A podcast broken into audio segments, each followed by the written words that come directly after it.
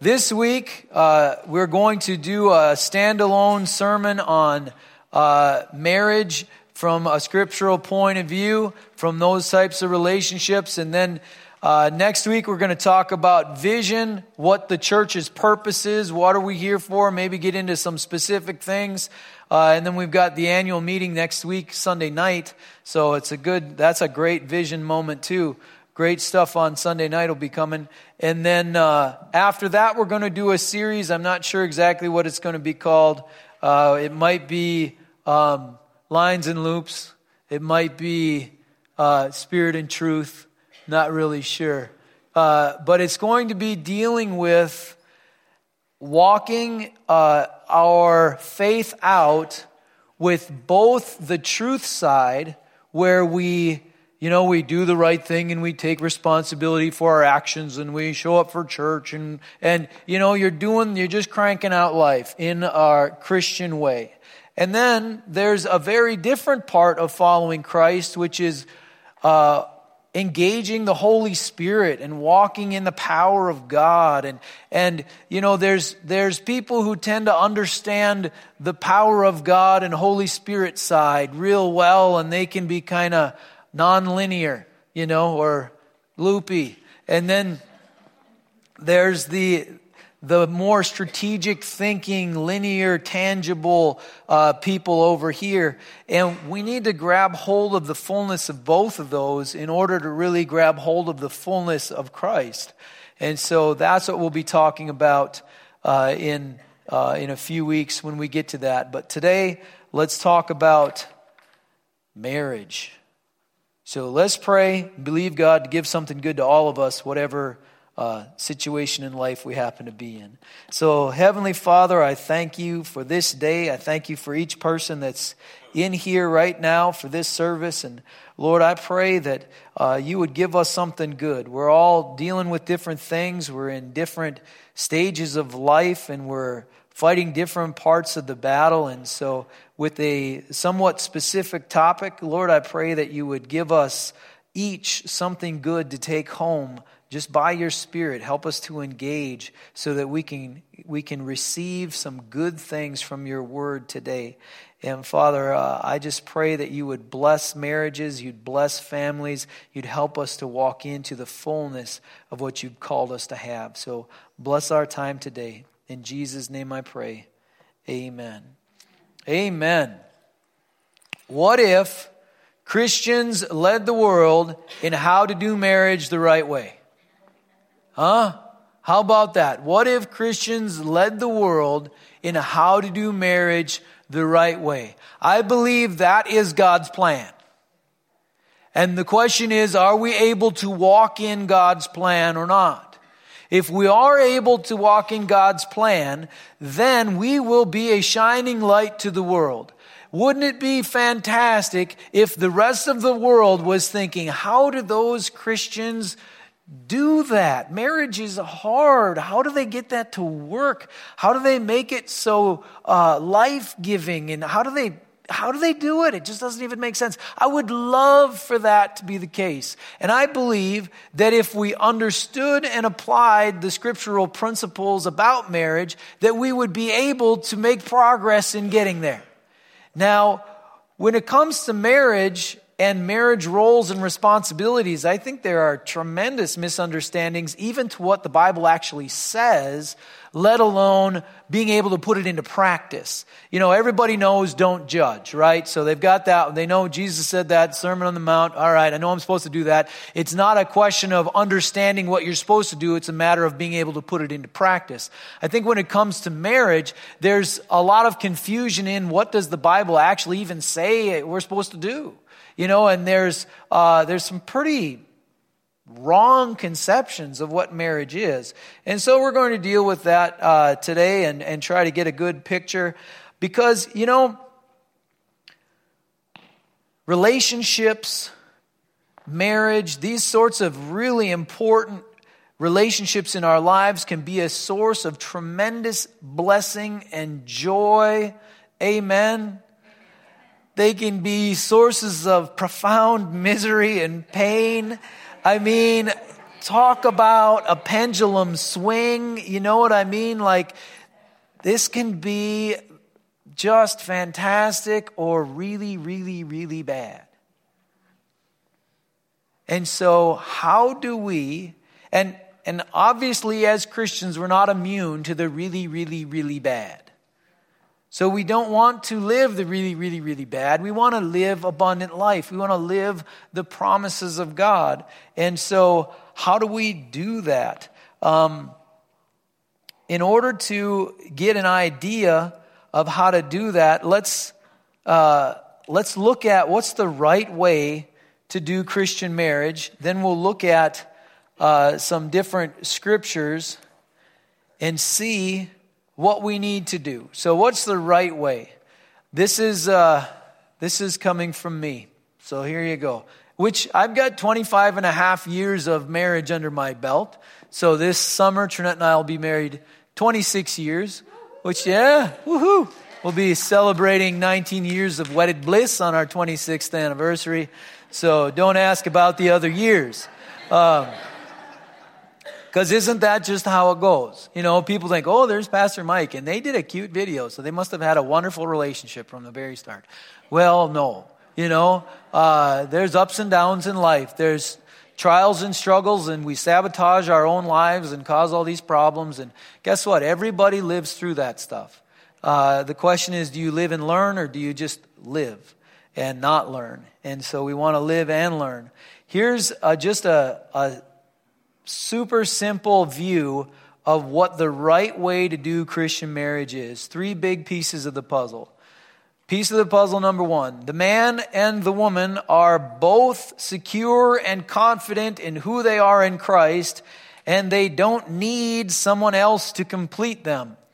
Now, I'm not the most romantic type in the world. And that's a very non romantic thing, right? Be secure and complete in Christ yourself and don't need your spouse. That's not going to play well on daytime TV. That's not going to be good for a movie. You know, no uh, what do they call those rom coms or whatever. None of those are going to be based on I'm secure by myself and I don't need another person to complete me. That's not going to do very well in Hollywood, but I think it's essential because there are things that only God can do for you. And if you expect a human being to do those things, then you are going to have very unrealistic expectations for that person. If you want a person to give you uh, a sense of peace and security in who you are, that doesn't make any sense. God can do that for you, but a person can't do that for you. If you want a person to give you a sense of, of purpose and meaning in life, that's an unrealistic expectation. God can give you purpose and meaning in life, but a person can't do that. And so we need to be secure in who we are so that we can bring something to the table in a relationship other than just needs, other than unrealistic expectations. I need to be able to put things into the relationship not just try to get things from the relationship that are really unrealistic in the first place. So, step one in doing Christian marriage right is for each person to be secure and confident in who they are in Christ. You've got to come to peace with your Creator who made you for who you are. Your your spouse, your girlfriend, your boyfriend isn't going to help you come to peace with who you are. You got to go to your creator for that. And so when you're secure in who you are, then you can bring something to the table in a relationship. Step two to the right way to do Christian marriage is for both people to have managed to avoid sabotaging the marriage beforehand with all kinds of messy baggage. Have you ever carried baggage with you into a new relationship? And junk from the past affected your future. It's young people. Don't pick up the baggage. Don't make the mistakes in the first place. It's so much easier to not pick up the pieces. Now, every generation, I guess, has to learn from their own mistakes, right? But let me tell you, the easiest way is to learn from other people's mistakes. And so, if as a kid you see your parents telling you to not do something that they did, don't call them a hypocrite and wreck your life too. Just be like, oh, you, you must have learned a lesson and listen to them, okay? They've been through some things. They were your age at one point too, and they've seen the damage that can happen with certain things, and so they're, they're trying to help you. Um, but it's important to enter into a relationship without too much baggage because it'll be brought into the relationship and make it difficult. Now, God redeems us, God cleans us up and can take that stuff away so that we can come into a relationship, uh, but we'll have to fix ourselves first. That person isn't, you know, let God and our effort fix ourselves, and that other person isn't going to be able to do that. We want to put the baggage down before we enter into the relationship. And then the third piece of the puzzle here is what does that relationship look like? And it looks like this. Basically, the other person is always rooting for you. Wouldn't it be great to be in a marriage knowing that you've always got somebody rooting for you, hoping that it works out good for you, on your side, being a cheerleader for you, uh, always having somebody rooting for you, and for the wife that she is loved with an epic love fit for a novel, that she is is just embraced by her husband, loved by her husband with an epic love. This is where we get into the romantic part. The beginning, it isn't about me needing her, it's about me loving her. Me, uh, the husband, loving the wife with an epic love that is fit for a novel, where she's safe, she's respected, she's built up more and more as the years go by. That's a that's huge. And then for the husband that he is the respected spiritual leader of the home.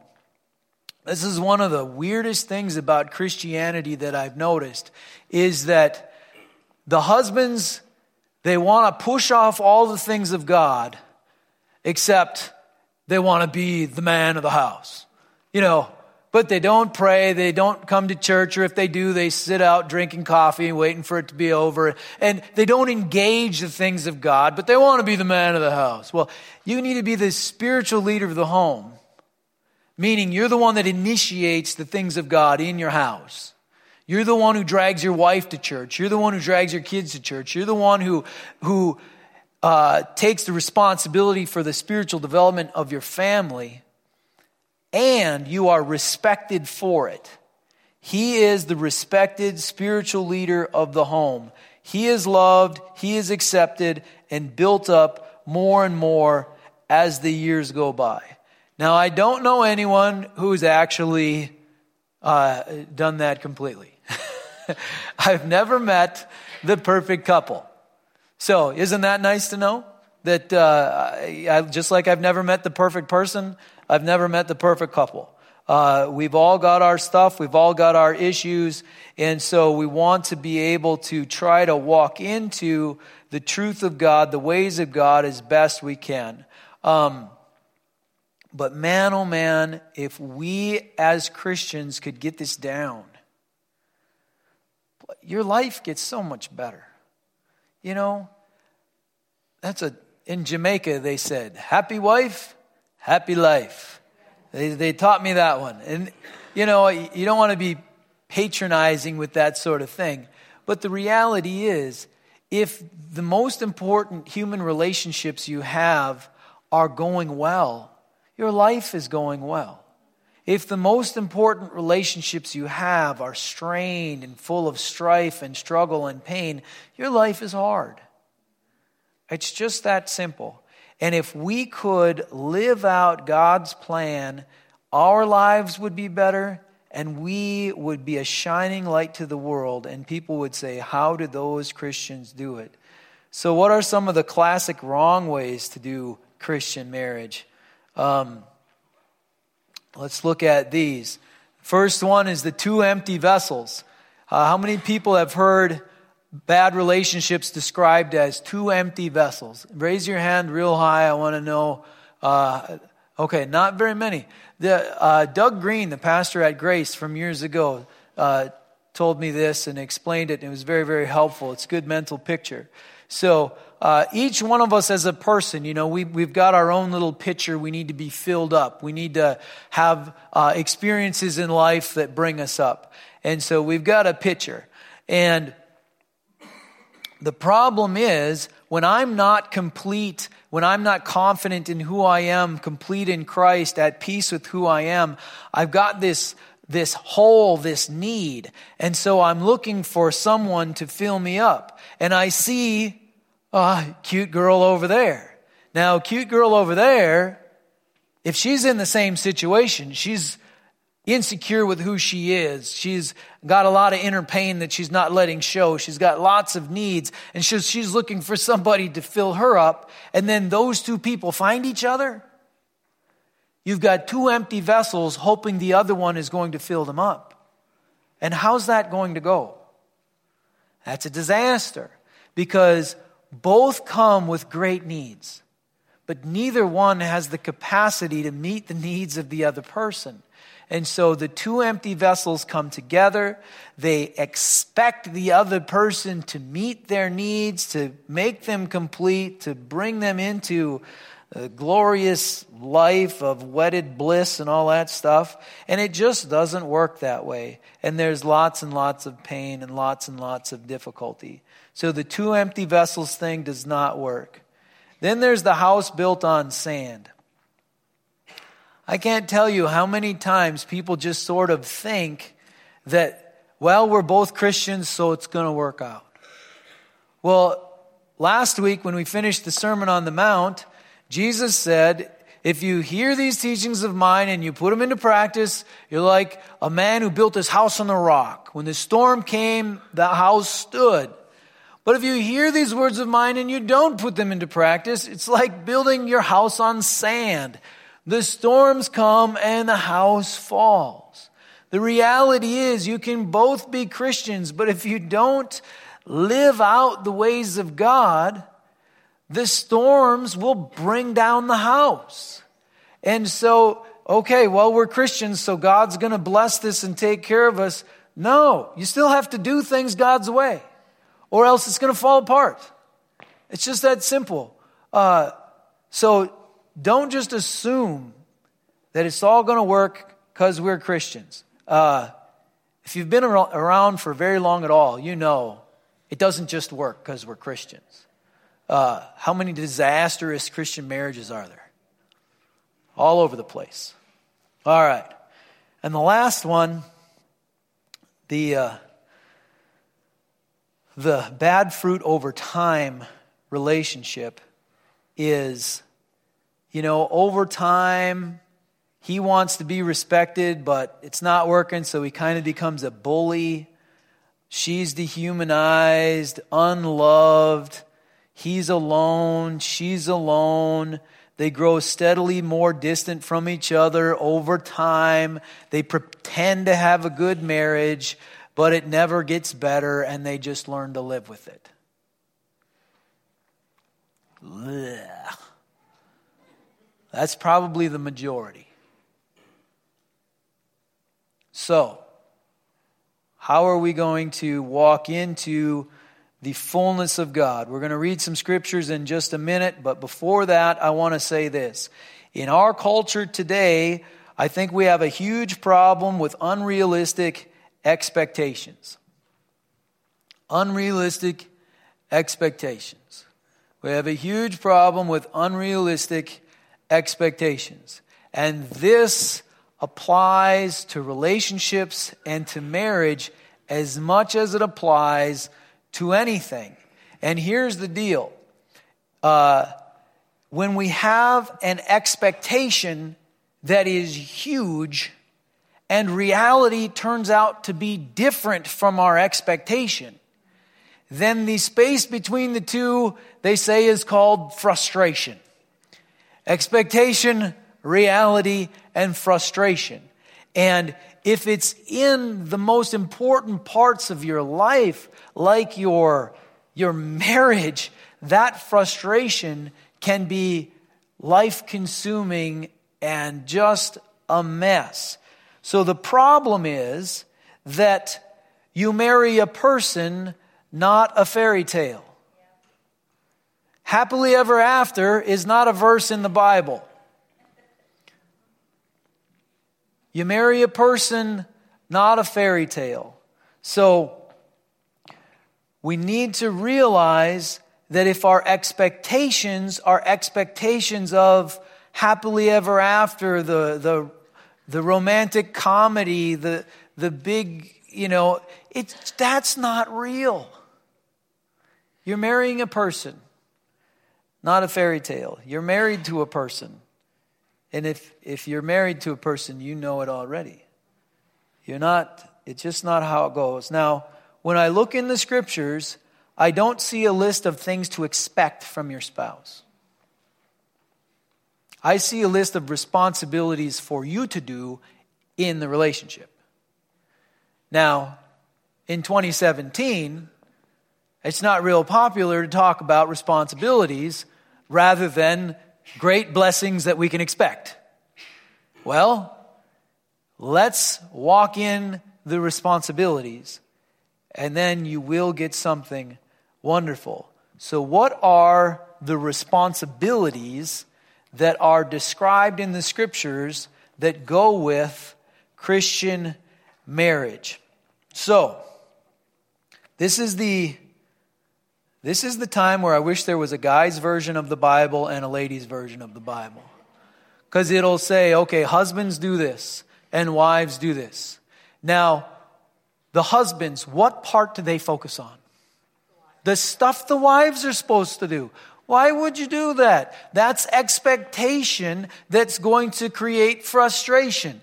Don't read what they're supposed to do. Read what you're supposed to do. The wives look at what the husbands are supposed to do. I wish I could have a guy's Bible that didn't say what she was supposed to do.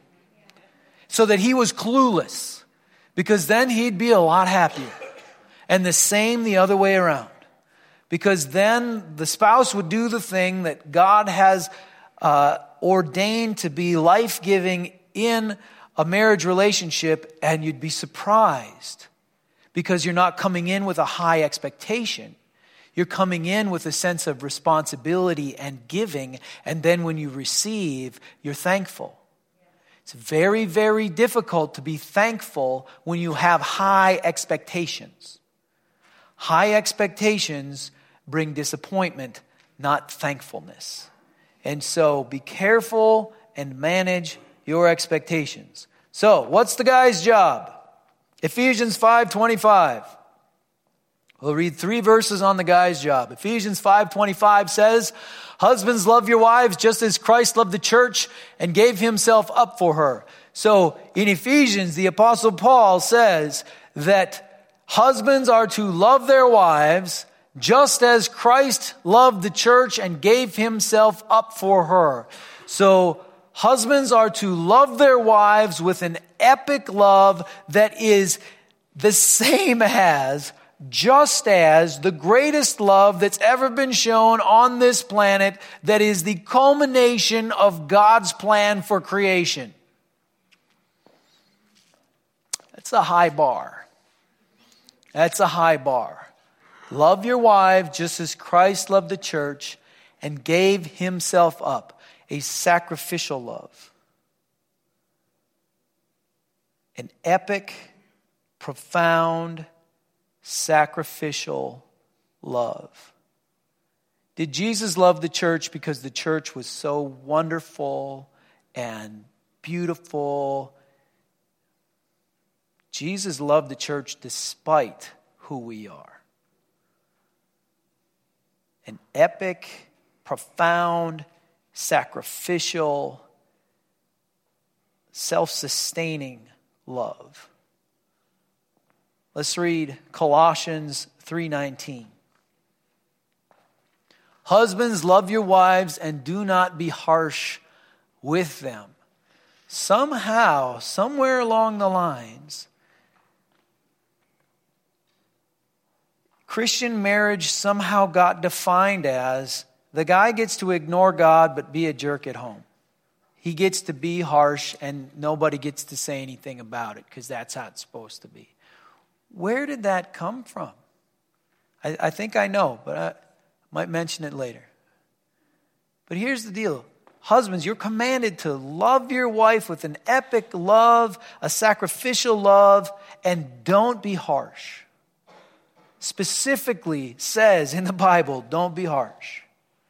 In 1 Peter 3 7 says this Husbands, in the same way, be considerate as you live with your wives. What does considerate mean? That means you consider where she's at, what she's feeling, what's going on with her. You take into consideration what's going on. Inconsiderate means you don't notice. Considerate means you do. Consider what's going on with her. In the same way, be considerate as you live with your wives and treat them with respect as the weaker partner and as heirs with you of the gracious gift of life so that nothing will hinder your prayers. We talked about this when we were talking about hindrances to prayer. But let's look at those two words considerate and respect. So, so far, we've got the husband's responsibility being to love your wives with an epic, sacrificial, profound love, to be considerate, to be not harsh, and to honor or respect. A lot of translations, that word respect is translated honor. It's like to cherish. So, guys, what do you think? Can you do that? That's the expectation. How about this? Ladies, what do you think? If he did that, if he loved you, am I, am I setting you up with the expectation thing? Yeah, that might not be so good. Let's talk to the guys again. Guys, ladies, lady, I should have had the ladies plug their ears. Um, here's the deal God said that because she needs that. He made her. He made her to need to be loved, to need to be honored, to need to be respected and sacrificed for, to not have a harsh person, but a loving, considerate person. God made her like that. It's not her fault.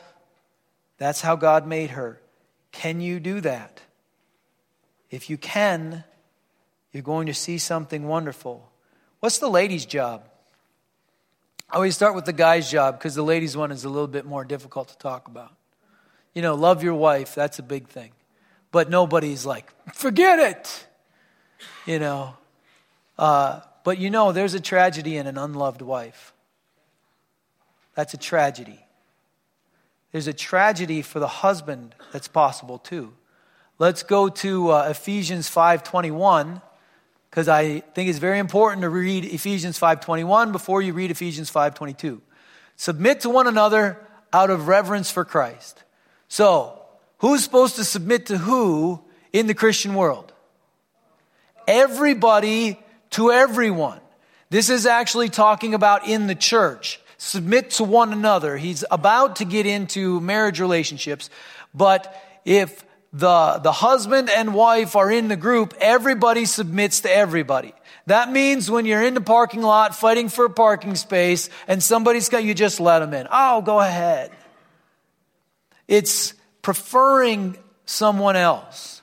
It doesn't mean that you get to bully them and push them around and dominate them, right? It isn't, hey, everybody in church bully each other and dominate each other and crush each other's spirits. It, that's not what's being commanded when it, when the scripture says submit to one another out of reverence for Christ. We've got a different definition of the word submit in today's language. Probably the word should be prefer or respect. But we think of it as crushing and dominating and you know like MMA submission is I'm about to break your arm so you've got to tap you know. It, that's not a good definition of uh, uh, dynamics in marriage is you know I make you tap. Yeah, that's not what we're looking for. This is a beautiful thing when we yield to one another when we prefer one another when we respect one another. And then verse 22 Wives, submit to your husbands as to the Lord. So be respectful of your husbands, yield to. Next, uh, next verse, Colossians 3:18 says, "Wives, submit to your husbands as is fitting in the Lord." It's in there again. 1 Peter 3, 1 and 2. Wives, in the same way, be submissive to your husbands, so that if any of them do not believe the word, they may be won over without words by the behavior of their wives when they see the purity and reverence of your lives. So, be submissive. So, ladies, what is your job? If we were to say this in the more politically correct way, it would simply be be respectful of your husbands. Be respectful. How do you show respect? I think showing respect is similar to, to showing love. Different people feel love and receive love in different ways. You know, there's the five love languages, Gary Chapman, is that right? Uh, you know, uh, gifts, physical touch, quality time, acts of service, and another one. And what's that? Words of affirmation, very important. I did not uh, grow up with that one, but the wife did, so that was a problem. I did the acts of service, and she wanted all the other four. So I'd be out mowing the lawn, she'd be, he never talks to me, he's, you all that stuff. And when I did, it was never fluffy, nice language. So I'm getting better. I'm getting better. I'm making progress. By our 30th anniversary, I'll be in, I'll be even better by then. She's getting more patient. It's a wonderful thing. Um, but here's the deal be respectful of your husbands. We all understand the tragedy of an unloved wife, but very few people in our culture understand the tragedy of an unrespected husband. It is just as deeply spiritually damaging to be an unrespected husband as it is to be an unloved wife. Understand the gravity of that because we make fun of the man, we can mock the husband, we can mock the dad. It's all completely inbounds in our culture. But the reality is, if we're going to live Christian marriage, it means respecting your husband because the unrespected man is hurt just as bad as the unloved woman. So be respectful of your husbands. It's not their fault. God made them that way. So, so just, just believe the word and go forward. So, don't give excuses why you have to not love and respect. Just go ahead and love and respect. It's very, very important. Love and respect distorted, love and respect that's been tainted by the worldly mess that we're in turns into lust and violence. Love and respect, distorted, is lust and violence. Some people have never seen love and respect lived out. They've lived their whole lives in lust and violence. If that's you, I want to tell you that the world of love and respect is real. And you can believe for it in your relationship. If you're uh, if you're not married, reorder your thinking so that you can enter a relationship like that. If you are married, both of you realize lust and violence isn't all there is. Instead, the true nature of God is to bring us into love and respect. So, how do you get God's plan A to happen? Because it isn't just about sticking it out with a horrible marriage, it's about how do we get a good one. Well, here's a few quick things before we close. Learn to love others and respect others in the appropriate ways, and this comes from within you. Learn to love others and respect others. Learn to respect your boss at work. Learn to respect your teacher at school. Learn to love people that, you know, just have that in you. That comes from within you. It's not from them, it's from you. How does Jesus love us? It's because he's got an overflow of love. It's not because we're all that lovely. So learn to love and respect. It comes from within you. Next, be respectable and lovable. Hey guys, give her something to work with, right? You know, be respectable. Don't make respecting you the hardest thing she's ever done. And ladies, don't make loving you the hardest thing he's ever done. Give him something to work with. Last one only start relationships with someone who can live in the world of love and respect. Not everybody can do that. Understand the difference. There are people that can't function inside of love and respect at this point. They need to grow in Christ first. Don't start relationships with people like that. Uh, set yourself up for success from the beginning. Fixing it is hard. Now, God can redeem a person, amen? And God can redeem a marriage. But it's a long road and it's painful. So let's just be smart. I'm going to invite the prayer teams up. We're going to close here in just a minute or two. As they're coming up, I want to talk about three paradoxes. First one is the marriage paradox. Marriage is not 50 50, it is 100 100. So, husbands, you have to give more than you take. Amen? Wives, you also have to give more than you take. But here's the paradox if you both give more than you take, you'll both receive more than what you gave. Isn't that interesting? You have to give more than you take. If you both do that, if you both lean into that, if you both are walking by faith and loving and respecting when you don't feel like it, and you're giving to the relationship, you'll both receive something far greater than what you could give. That's the marriage paradox. There's a church paradox too. People come to church and they give and they serve and they they wait through long sermons and they do all this stuff and and they're giving. But if we all come together and we all give, then we all get something greater than we could possibly give. We get a community that loves us through difficult times. We get people who will walk through hardships with us. We get support and friendships, and we get so much, but we have to give first. And the last one is the paradox of giving your life to Christ. In Mark 8:35, Jesus says this, and he says this in one form or another 6 times in the gospels. Jesus says, For whoever wants to save his life will lose it, but whoever loses his life for me and for the gospel will save it. So he's saying, You can claw after the things of this world by yourself, or you can just give it up. If you give it up, for the sake of Christ and for the gospel, you will receive more than you could have possibly clawed after in God.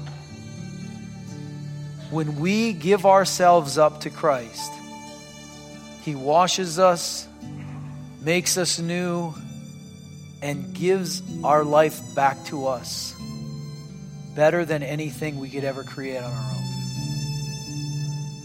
It's the paradox of giving your life to Christ to receive abundant life. Let's pray. Let's believe God for this promise. And then I'll invite people up for personal prayer. When it's time for personal prayer, it doesn't matter what the need is. You want to start a relationship with Jesus, come get prayer. If you need a marriage restored, come get prayer.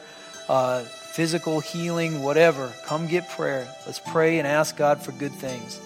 But let's pray along the lines of Mark 8 35 first. So, Heavenly Father, we thank you for your great and precious promises. We thank you, Lord, for the promise that we can take our lives in whatever condition, however messed up, however distorted, however broken, and we can give them to you, and you will receive them. You will receive us into your family because you've already paid the price. And you will take that broken, messed up life, whatever it is, you will bind us back together, make us whole, give us a right understanding, and give our lives back to us so that we can live a life of purpose. We can live a life of joy. We can live a life of security and strength. And we can live everlasting life. So, Lord, for those in here this morning who need to say, Yes, Lord, I give you my life. I pray, Lord, that right now they would make that decision. And just between them and you, say, Yes, I'm in. And Lord, for those of us who need to reaffirm our commitment to you, who need to say, Yes, Lord, I am still in. Lord, let us in our hearts say, Yes, Lord, I'm still in. I give you my life. I trust in you. Father, thank you that when we give that to you, you give us so much greater. Praise be to your name. Lord, I pray a blessing over each person in this place. I pray that your, your peace and your joy would be upon us. And Lord, that we would be able to receive your love so much that it would overflow within us and spill out into our relationships, spill out into the people that we meet, that there would be no one that we meet that would go unloved. Lord, let it be. Bless us in this way. In Jesus' name I pray. Amen. Amen.